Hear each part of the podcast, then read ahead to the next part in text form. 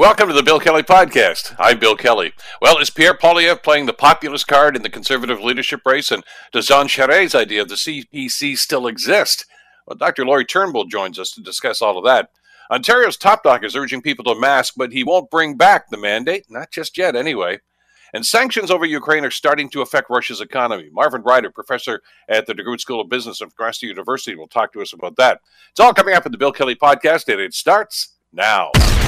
Today on The Bill Kelly Show on 900 CHML. What's going on with the leadership race for the uh, federal Conservative Party, uh, which seems to be turning into a per- two person battle? I know it's early days, but it seems to be Pierre Poilievre against uh, Jean Charest at this stage. And uh, Mr. Charest, of course, made headlines over the weekend by suggesting that Mr. Poilievre should be disqualified from the race uh, because of some of his uh, stands on issues such as uh, the well the truck convoy that uh, took so much time in Ottawa, of course, in February. Charest was asked though, uh, Mr. Poilievre did not break any laws, so why should he be disqualified from the race? Here's what Mr. Charest had to say. What I'm saying is that he's, uh, if he wants to be the leader of a party and if he wants to be the chief legislator of the country, Rick, he cannot go out there and support people who are breaking laws and supporting blockades. I mean, it's that simple. You can't make laws, you can't change laws, and then break laws, and you can't put yourself above the law. And it's a it's a very important principle of leadership if you're in that uh, position of privileged position of being a member of parliament. And uh, and that's that's what I uh, feel. Uh, that's what I've practiced all my life, and uh, and I, I think it's true in this leadership race. Uh, Mr. Poilievre, of course, has responded in kind. Uh, it, it's interesting to see the, the back and forth that's going on. We're going to talk about that and lots more in uh, federal politics uh, with our first guest. Uh, pleased to welcome back to the program Dr. Lori Turnbull, the director of the School of Public Administration at Dalhousie University. Uh, Lori, always a pleasure. Hope you've had, had a good weekend. Hi, Bill. Yeah, I did. And yesterday good. I had to travel, so I couldn't join you yesterday. And I'm in Calgary, well, and it snowed last night. So that part's not amazing. Yeah, uh, well, and apparently uh, Winnipeg, Alberta, everybody, it's still winter out there, and you yeah, guys can have yeah. it for, for the time being, as far as I'm concerned. I put the snow shovel away on Saturday, and it's it's not coming out no matter what happens here. Let's Fair let's enough. talk about this uh, this race if we could. Uh, a lot of concern about exactly what's going on here, and and the way the race is being run. We've heard a lot from Charest and Poilievre over the last little while. I, I got to ask you, Patrick Brown has been silent, which kind of surprises me. He seems to be a pretty active member, and we're told that he's a, a political go getter. Uh, is why is he in the weeds right now? Yeah, so I'm thinking that he's probably sort of doing the thing that people know him to be very good for, which is good at, sorry, which is making the calls, you know, signing the members up. Like he's kind of doing this quietly because the first three months, you know, really are about making sure that you've got enough people who believe in your candidacy. They're going to come out and buy a membership. They're going to show up and vote for you later. And sometimes that kind of work is quiet, right? Like you can do that by doing what Pierre Poilievre is doing, holding rallies and getting a whole lot of attention and things like that. But I think Patrick Brown's approach to it his strategy is going to be different. And this again is, is something that has worked for him in the past. He he does this kind of in a quiet way. He goes to smaller events that that you know bring people out and he makes a good impression. And he he has won a leadership doing that before. And so i wouldn't count him out. But it's possible he's he's worried about you know peaking too early because this is a long race. This is a long runway to get to september 10th but he's got a name recognition issue, right? Like outside of Ontario, people don't necessarily know Patrick Brown all that well. And so it's possible that, you know, a few a few rallies, a few, you know, come on out and get to know me events that attract attention to him wouldn't be so bad at this point. Let's talk about Pierre Poilievre, who is the perceived frontrunner at, at this point. And, and by the way, that can be as much a curse as a can of blessing, as we've talked about in the past. Because in the last, I guess, three or four now conservative leadership races, the frontrunner has not won. But obviously, Mr. Poilievre thinks he's going to turn that around. This is very much of a, a, populist kind of campaign that he seems to be running, hundred percent, yeah. So, I mean, I agree with you. There's there's a concern there that the front runner is ended is going to end up not being the winner, right? And it's because of the way the ballot is structured and the number of candidates that are on this thing.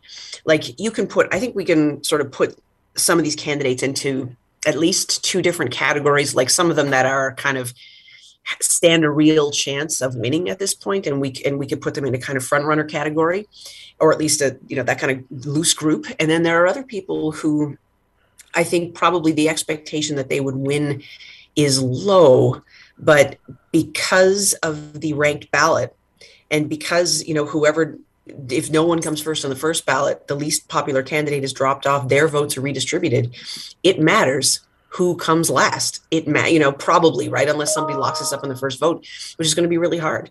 And so there's a sense of of disruption. There's a sense of unpredictability. And so I mean, I think for Poilievre, he's running a kind of campaign that he'd love to win, win on the first ballot. I think Charest's tactics are to try to make Poilievre seem like you know somebody who is doing the wrong thing. He thinks he's above the law. He's trying to turn people against Poilievre so that nobody puts him second. If Charest is going to win this thing, it's going to be with down ballot support. Same with Patrick Brown. So for, they're trying to make Poilievre sound like, oh no, you know, you either love him or hate him. He's an extremist. He's a polarizer. He's a divider. That kind of thing. But I mean, I think it's possible that because Poilievre has so much time to grow the party the way he is, and the messages he's using. I mean, I, I agree with Michael Gardner who says he's he's trying Trump-esque, right? Like that's the type of campaign yeah. that he's running here. He's he's appealing to things that don't necessarily break down on party lines. And it's the same style. I know some people bristle when you try to draw the, the parallel between Trump and Poilievre's campaign. But you know, he's basically saying uh, freedom, which is a, a catch-all in politics. You know, I'm going to mm-hmm. I'm going to give you more freedom. Uh, you know, it's, it's you know uh, we've seen people in other parts of the world that are, are, have had freedom taken away from them, and this ain't it uh, here in Canada. But but they're upset. A lot of people are ticked off at a whole bunch of things right now. They're upset about the price of gas. They're upset about the price of housing, and he's basically saying it's all Justin Trudeau's fault. And I, if you beat, you know, elect me and I beat him, then all your problems are going to go away. It's, it's a it. populist motion. I mean, it's not realistic, but I guess it's it's a typical situation of a politician that's telling people what they want to hear, not what they need to know.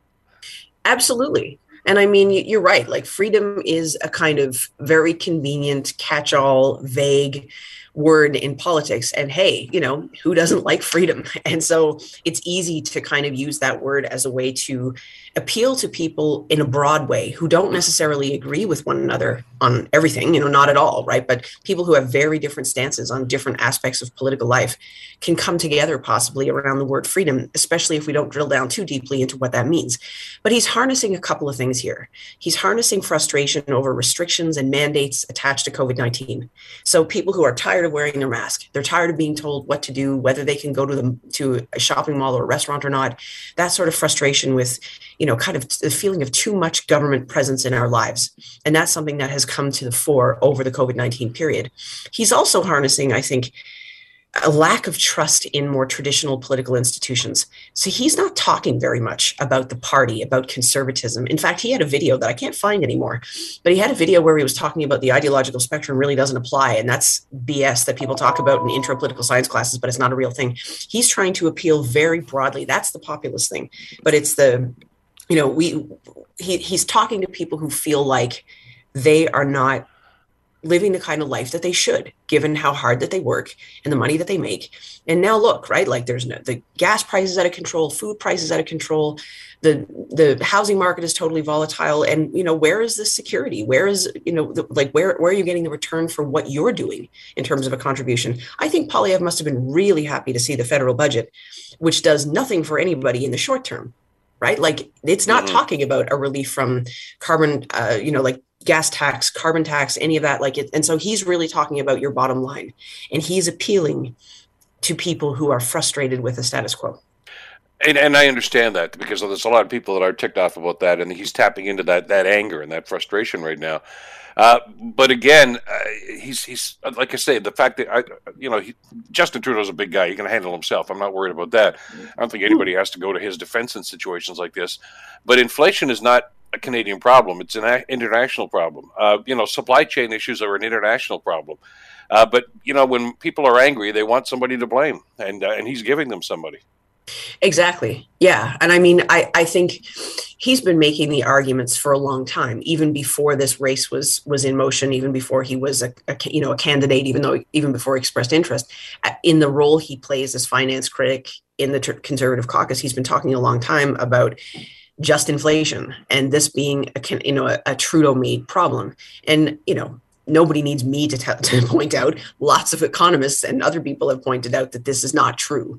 But it, you're right. When people are frustrated at something, they want someone to to hold a bag for that and that speaks to the accountability that is the prime minister's office whether he likes it or not right like he's even if inflation's not his fault he's still the prime minister he still has to account for how he's going to manage it and Poilievre yep. has been very effective at parking all of that at Trudeau's doorstep so let me ask you then. Uh, you mentioned earlier, uh, this is going to be a ranked ballot. That's the way the Conservatives have elected leaders in the past. In other words, here's your first choice. Is who uh, among the candidates now, uh, and those supporters of those candidates, who would have Pierre Poilievre as their second choice? It's interesting, right? Like, I mean, I th- I, I don't know. Um, it's possible that people who are thinking um, from a more socially conservative eh, perspective, it's possible that Leslyn Lewis voters would put yeah. Pierre Paul second, but I don't think Patrick Brown's voters will. I don't think Jean Charest's voters will. I think he's basically telling them not to. like he's he's coming out so hard against Poilievre that that might actually um, end up being an issue for Charest in the sense that people who are going to support Pierre Poilievre don't care what Jean Charest has to say about Pierre Poilievre so I'm not sure that this kind of polarized, um, you know, me or him, Poilievre is a completely unseemly guy who shouldn't be anywhere near this office. I'm not sure that strategy is going to work for Charest. And, and, the reason I'm asking, of course, and then we're a long way away from this, and it's not until you know September that these guys are actually going to make their decision. But mm-hmm. we saw this with Maxime Bernier when he was running for the leadership. He looked like he was the the runaway leader for this thing, and he didn't get it on the first ballot, but he didn't grow and Andrew Scheer did, and that's eventually after 17 ballots. That's eventually how this turned out. And I, I guess the question I'm asking is, can Poilievre grow if this, if this leadership goes to second, third, fourth ballots? Yeah, I mean, I really think that no matter what he does, because Jean Charest is, is, you know, a pretty serious candidate, and so is Patrick Brown. I know we don't hear it right now, but I believe that he is doing the things that he does to make, uh, you know, to make his candidacy work. And so I think we're going to have enough competition in this that a first ballot win is not a likely outcome for anybody. And so Poilievre is going to need down ballot support. The problem with um, him relying on possibly support from Leslyn Lewis's supporters is that she's not going to drop off fast enough.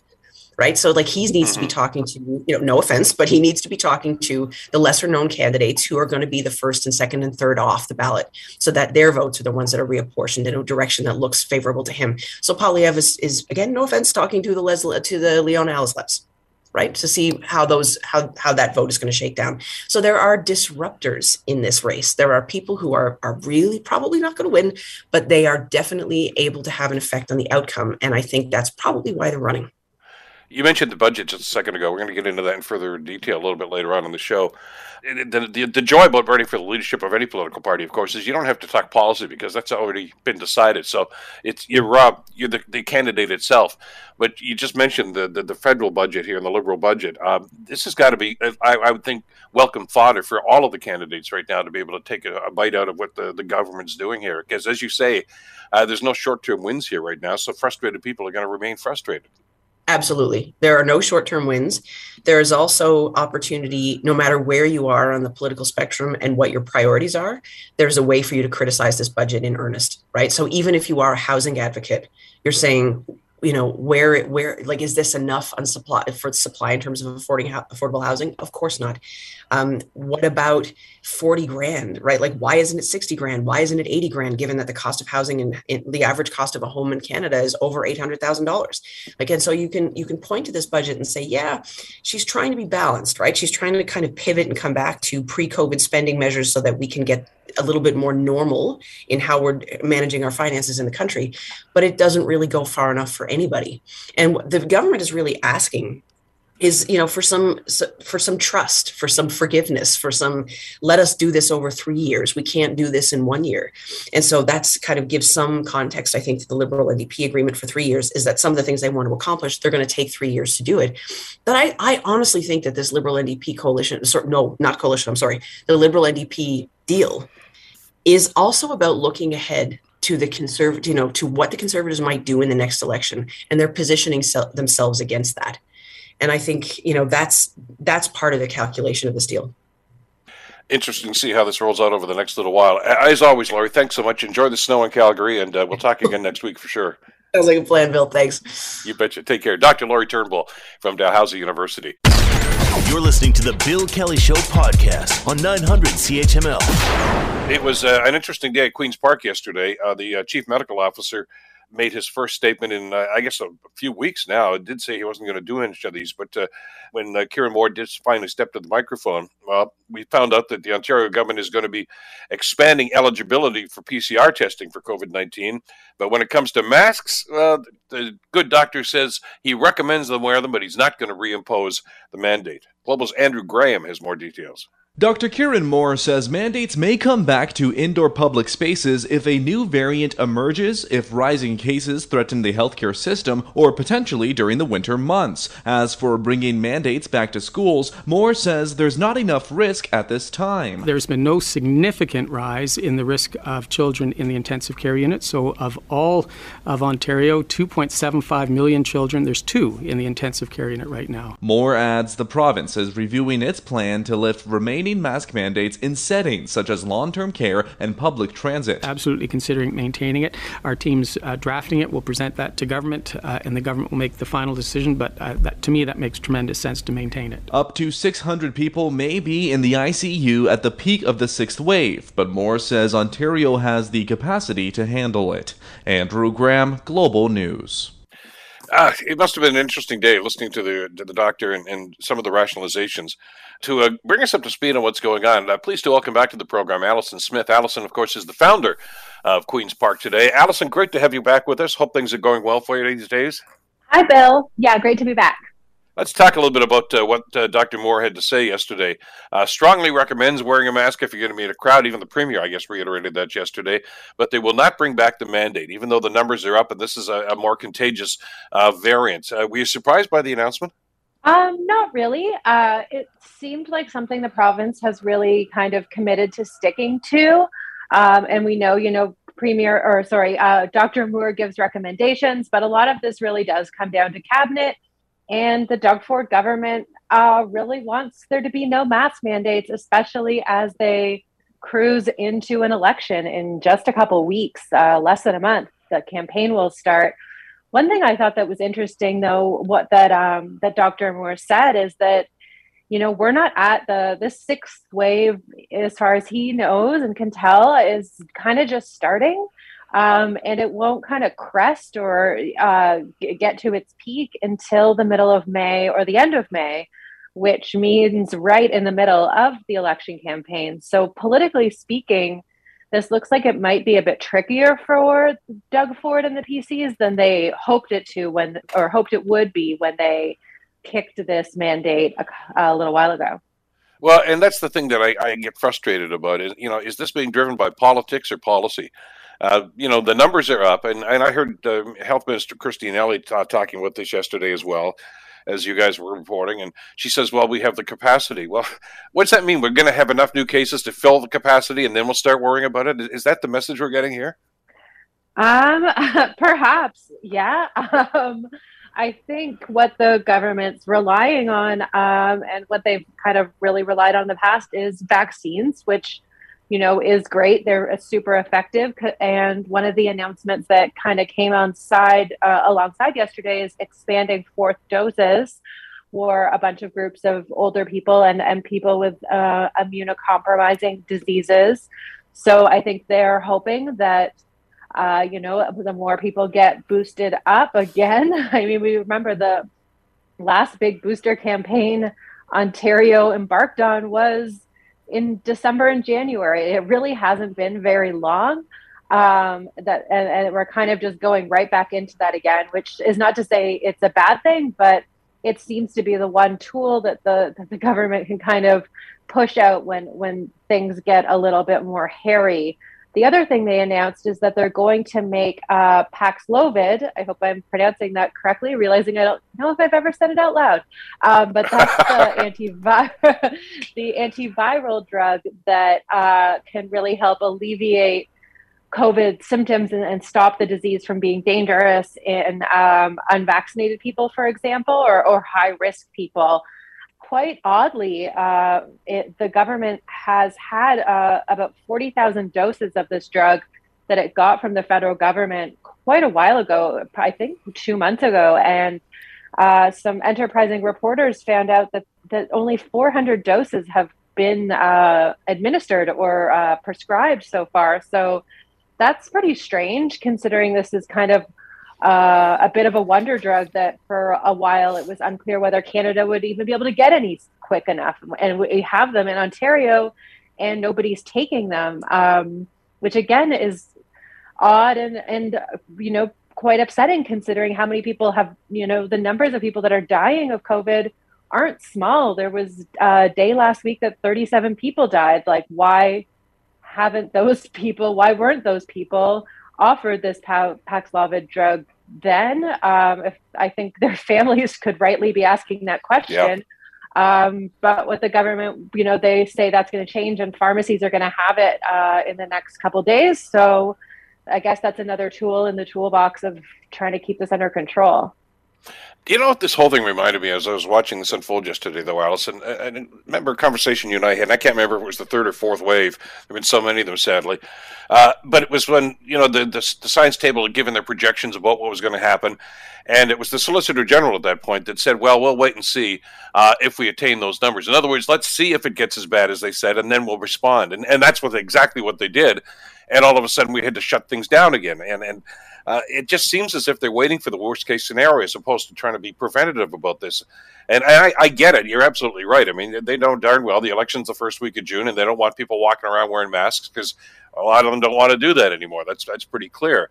But at what cost? Mm-hmm. I mean, you know, as these numbers continue to go up, and, and I get it. And okay, not everyone who gets COVID is going to go to the hospital, but they're going to be sick for a few days. Uh, and that means they can't go to work, and that's going to have a problem for people that oh, some of these places, these small businesses that you've been reporting on, that still can't find employees to begin with. Uh, now they're going to start losing people to sickness. I mean, they just these guys don't seem to consider the ramifications of these policies. No, I agree. This really has been a pattern throughout the past two years or, or more of the pandemic. Um, a, a, little bit of a wait and see approach, and then really hard restrictions when things have ultimately gotten worse. Uh, I mean, on a hopeful note, I think what we uh, as Ontarians and, and I guess uh, by extension the, the provincial government has on our side right now is that it is spring. Uh, it might not feel like it every day, but you know, by the at June and uh, end of May, it's going to be nice out, and and people will be doing less stuff indoors, which we know is more dangerous. Kids are going to be out of school. So that should you know that's helped the last two summers and i think it'll certainly help again. But maybe the concern we should all be uh, worried about down the line is yeah next fall and winter yet again. Um, i mean they can vaccinate us all uh, over and over again um, and maybe that's that's the i don't know is that the best we can do well, you wonder about that, you know, and your your point's well taken. I understand. You know, it's going to get nicer eventually, and we are going to spend more time outside. But as long as this is is, and we already know because they told us again yesterday that this is much more contagious than the than the other variants that we've seen in the past. You know, the Leafs are in the playoffs this year. Uh, the Raptors are in the playoffs this year. Is the Scotiabank Center going to be a, a super spreader? I mean, are people going to go there with no masks, and all of a sudden we're going to get huge outbreaks? I, I hope not, but that's kind of what's happened in the past, hasn't it? It's true. And I mean, you can remember back in, you know, December, I think it was, that they kept the Scotiabank Arena, for example, open briefly, uh, but you had to wear your mask in your seat and you couldn't eat popcorn or hot dogs. And I think uh, the government they they cracked down and closed everything in January, and the heat got really high on the government, and they've seemed to really just forego kind of any of these public health restrictions that were sort of tinkering around the edges, for lack of a better word, which th- that doesn't mean they weren't effective. Um, but uh, the sort of smaller scale type things, it, it, really was kind of open everything back up and let's go. At the same time, I, I, I don't know. It's just been going on for so, so long. And what we do know is that the government did really want this to be over by the election campaign. And I guess we shall wait and see uh, if that's the case. And and you know, if that's something that even if things do get worse, will voters actually punish the government for that? Are there, you know, PC voters? How many PC voters or, or potential PC voters are on the government side with being um, sick of mass restrictions and sick of things being closed? Um, are they they might, you know, people might continue to vote for the PCs because they're the party that they believe will keep things open. Whereas we have the liberals right now calling for the return of mask mandates in certain settings, uh, and, and, the NDP uh, being a lot more cautious on that side too. So it really, I think, is going to depend on the, on the sentiment of the voters and whether they believe the government's putting them in danger or or whether the government's finally letting them live their lives and that's something they like. But you just touched on, I think, a key point to this. If if the government is is just hoping against hope, like you say, that they want this thing to go away in time for the election. Uh, what Dr. Moore told us yesterday, it's probably going to peak just around that time. Uh, which means the numbers are going to be high. We don't know what that's going to cause, but I mean, if a lot of people are going to get sick, even if they're not going to get hospitalized, uh, they're going to be ill. Uh, what kind of a mood is the public going to be in then? Uh, you know, because it seems as if it's coming, and and Dr. Moore told us that yesterday, as he, as you were reporting. Uh, we're, we're upset and concerned about it now. He says this is just starting. This is not the middle of it or the end of it. It's just the beginning of what's happening in Ontario. That's a rather ominous message for the government, isn't it? Yeah, it is, and and you know he spoke about how uh, he thinks I think six million Ontarians have been infected with Omicron over, since it uh, debuted in December, and that's a whole lot of people. And we know that people can get reinfected with it yet again. And I think you know that the one thing he did say that the that that he is considering recommending to the government that would be a bit of a change in their direction if they if they bite is keeping mask mandates which are set to expire uh, on April 21st, I believe, so next week, um, in hospitals, long term care homes, uh, homeless shelters, and transit.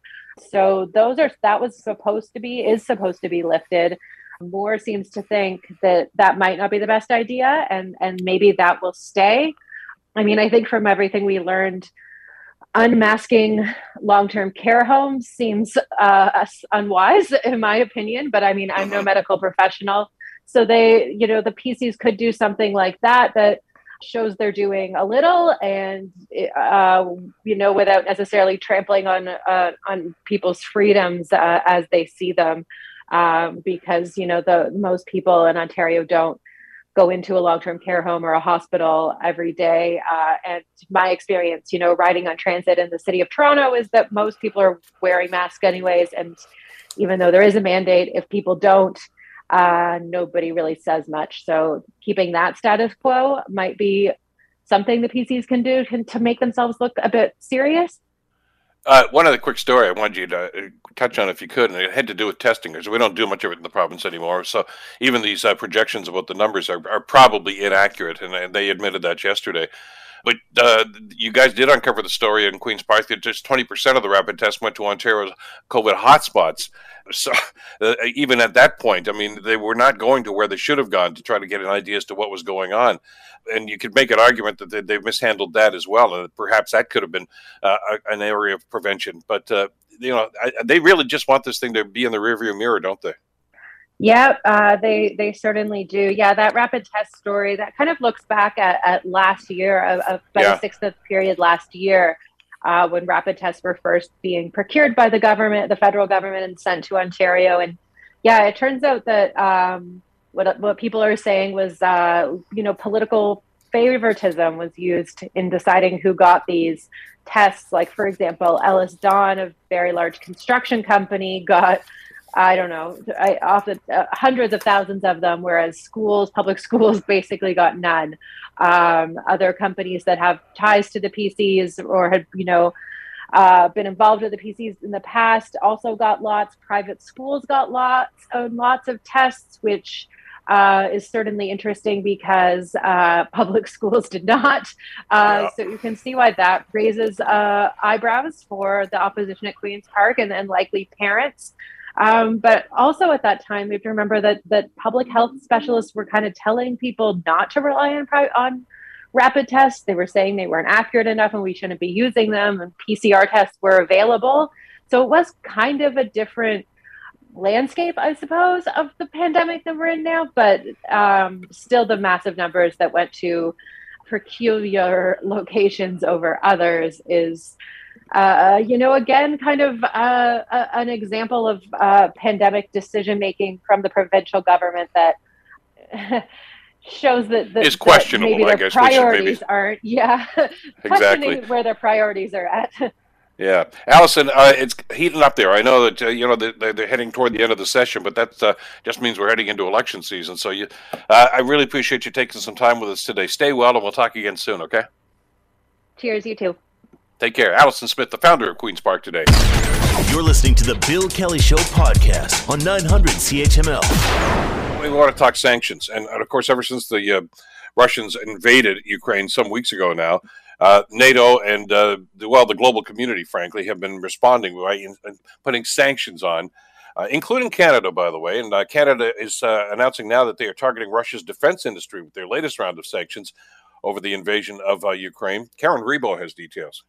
Foreign Affairs Minister Melanie Joly says the new measures impose restrictions on 33 entities in the Russian defense sector. She says the organizations have provided support to the Russian military and are therefore complicit in the pain and suffering from Vladimir Putin's unjustifiable war in Ukraine. The measures usher in asset freezes and prohibitions on listed entities, including the Moscow Institute of Physics and Technology and Integral SPB. Since Russia's attack that began February 24th, Canada has imposed sanctions on more than 700 individuals and entities from Russia, Ukraine, and Belarus. Karen Rebo, the Canadian Press. Well, Vladimir Putin was responding to that the other day, uh, suggesting that Russia is too big and too strong uh, to be isolated by these sanctions, and uh, they will survive this. Joining us to talk about this is uh, Marvin Ryder, business professor at the DeGroote School of Business at McMaster University. Marvin, good morning. Thanks for being with us today. Glad to be with you, Bill. Uh, I'm sure the cupboards are not bare in uh, the Kremlin right now for Mr. Putin if he wants a late night snack. But uh, how are all these other sanctions impacting the people of Russia? Right. Well, Bill, if you don't mind, I'd like to come at this in a couple of different ways. First, yeah. this question of sanctions. while there have been votes held at the United Nations condemning Russia's actions, it has not been unanimous. Now, there are a handful of countries that you know, no surprise that they're good friends of Mr. Putin, for instance, Belarus, uh, North Korea is a supporter of them. But on the world stage, there are about 35 countries that have chosen to abstain, have chosen to abstain on almost all these votes. Countries like India, uh, China, uh, Saudi Arabia. And so, even though there are many, many, many developed nations that have imposed sanctions on Russia, it hasn't been universal. In other words, there's some leakage. Russia can get some goods from some countries and it's not a universal shutdown. Having said that to you, the, there's enough countries with sanctions that they are causing tremendous pain. Uh, a few quick examples. So you asked how the Russian, uh, the average Russian citizen is facing it. This feels very much like the situation in the 1960s and 1970s when you go to the grocery store and you find a lot of the cupboards are bare. The goods that you need to purchase uh, or components to those goods you want to purchase just are not flowing into the country. Manufacturing entities have had to shut down because they can't get the parts they need to assemble different things. You mentioned the defense industry. This is a problem for Mr. Putin. If a plane has a problem, let's say as a Russian Air Force plane has a problem, they're not going to get a spare part from a Western com- country. They're actually going to have to cannibalize their existing planes to go from there. And I suppose the granddaddy of them all happened just about a week ago on April 4th. Russia had uh, debt repayments. Uh, and Russia hasn't defaulted, has not defaulted on any international bond in over a hundred years. So, trying to keep that tradition alive, last week on April the 4th, Russian tried to send the equivalent of 632 million US dollars, but in rubles, roughly something like 4 trillion rubles to pay the debt. And the country companies who had that debt said, no, no, our agreement says you have to pay us in American dollars. Russia responded, well, I can't get to my Russian, my uh, American dollar reserves. I've been blocked here, have some rubles instead. So they are technically in default. Now, the kind of bonds they have give them 30 days to try to get out of default. Don't know if anything's going to happen in 30 days. And what Russia has already said is they plan to take the world's nations who've been imposing these sanctions to court, saying that it's not our fault we can't pay this debt. It's their fault you, the people who loaned us money, you should be going after them. So there promises to be some interesting times ahead, but definitely Russia is hurting. Is there no precedent for that, though? Is there, Marvin? I mean, if a if a country is being punished, I, I guess it's not the first time that Russia's had, sanctions imposed upon them. Uh, you know, uh, Crimea comes to mind right off the bat, and, and frankly, Ukraine a few years before that, uh, there were sanctions uh, that were applied there too. So, so for them all of a sudden to say, "Well, it's not our fault," I mean, they, they kind of bring them down this onto themselves, don't they? Right. Well, there's a couple of aspects of this bill. This is the the deepest set of sanctions we've ever seen imposed against Russia. I, I, hate to say this out loud, but although we were all upset with the Russian annexation of Crimea, and yes, we imposed some sanctions, they were nothing like this. These are much deeper, much firmer, much broader than anything we've ever seen before. Now, the other one is the legal argument. So Russia is going to go to court to say, "Hey, it's not our fault we can't pay." Uh, those evil those evil Western companies are blocking us. But the comeback is going to be, yeah, we're blocking you because of a war that you started. You knew there were going to be consequences to your actions. You can't blame us for doing what you should have anticipated doing. Such an argument has never been tested in a world court. So that's why I'm saying we have some interesting times ahead. As you know, in these sort of situations, the one group of people who always get paid will be the lawyers. Uh, you mentioned some of the countries that are, are not uh, subscribing to the to the sanctions that are, and you mentioned India. Not coincidentally, I guess uh, President Biden met with President Modi yesterday, but it, by Zoom meeting, I assume, because they're not going to obviously do a face to face.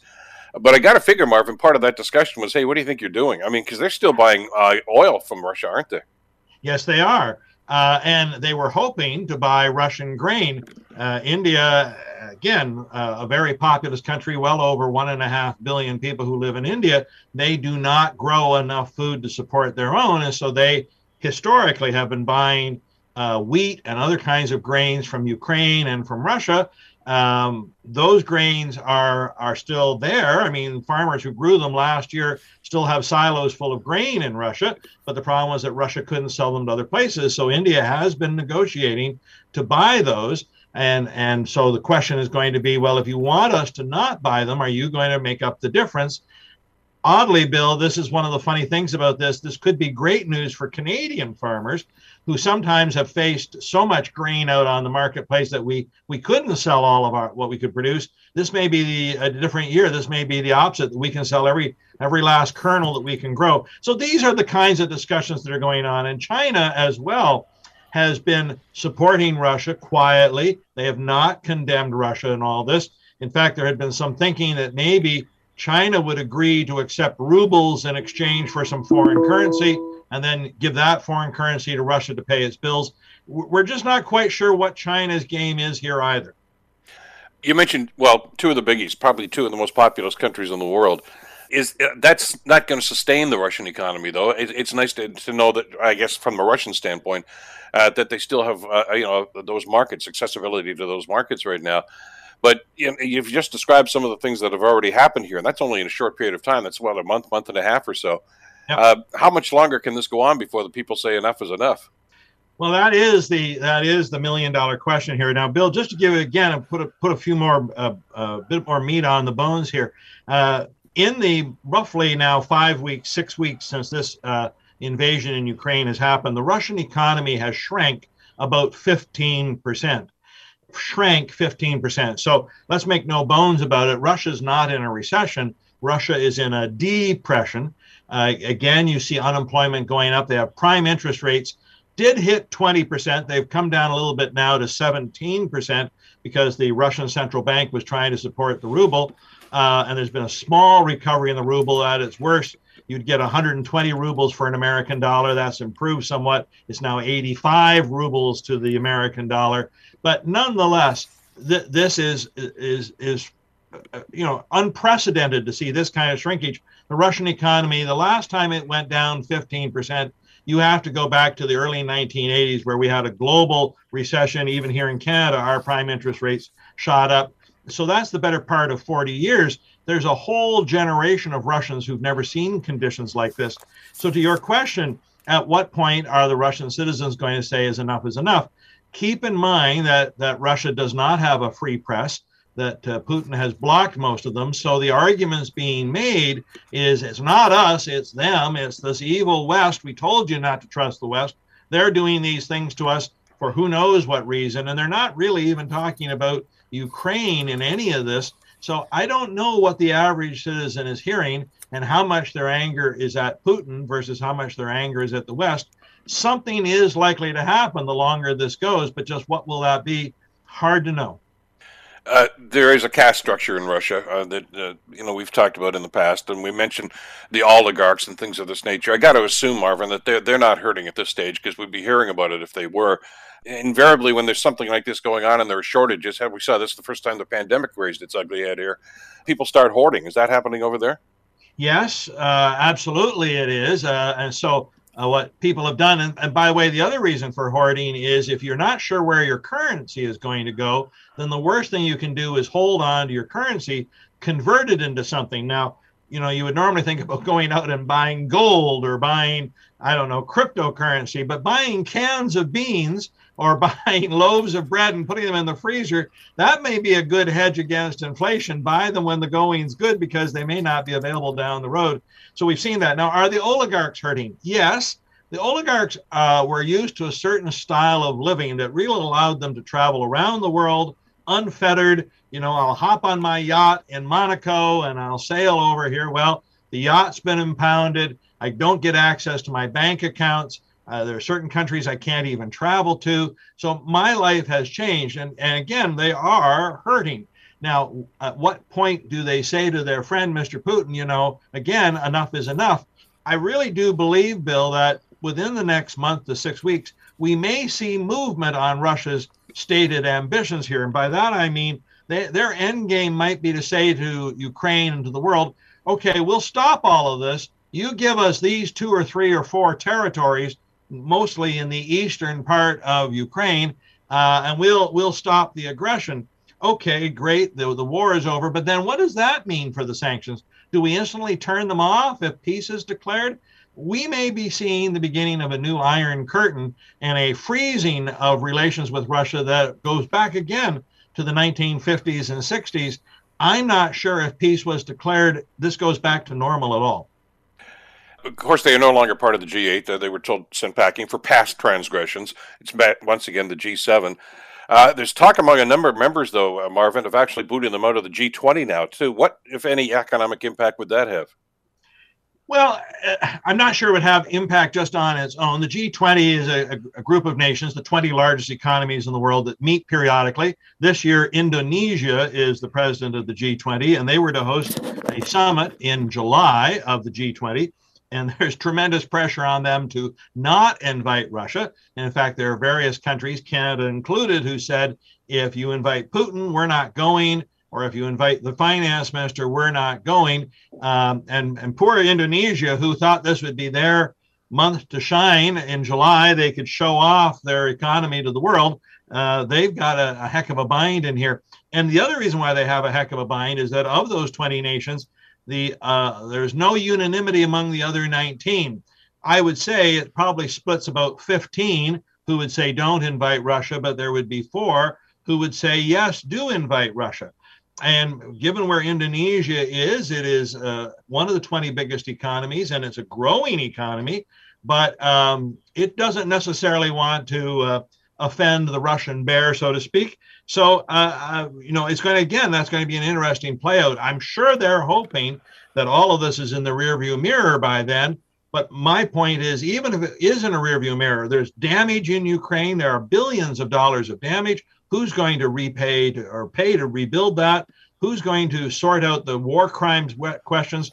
Even if peace were declared tomorrow, we've got years of mopping up to do, and I'm just not sure we're all ready for that. Well, uh, I don't know how many listeners remember World War II, but I mean, historically anyway, uh, to fix Europe and to fix Germany for that matter, uh, took an awful lot of money. The Marshall Plan took a long time to actually formulate uh, and then, of course, to be implemented. I mean, are we looking at something of that magnitude?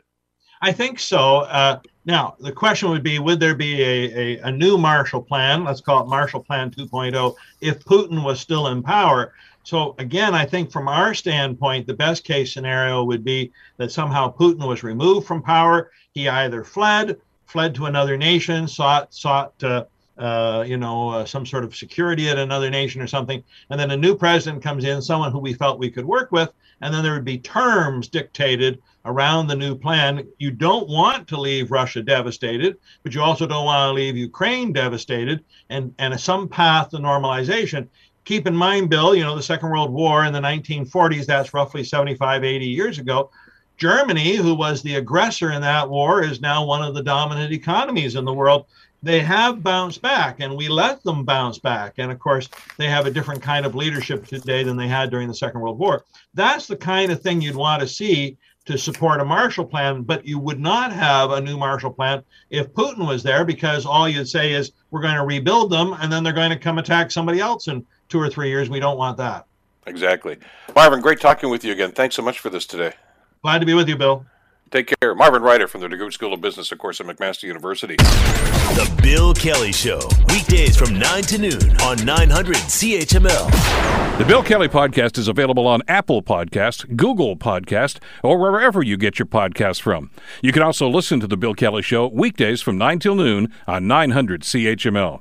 I'm Bill Kelly. Thanks again for listening. And don't forget to subscribe to the podcast. It's free, so you never miss an episode. And make sure that you rate and review.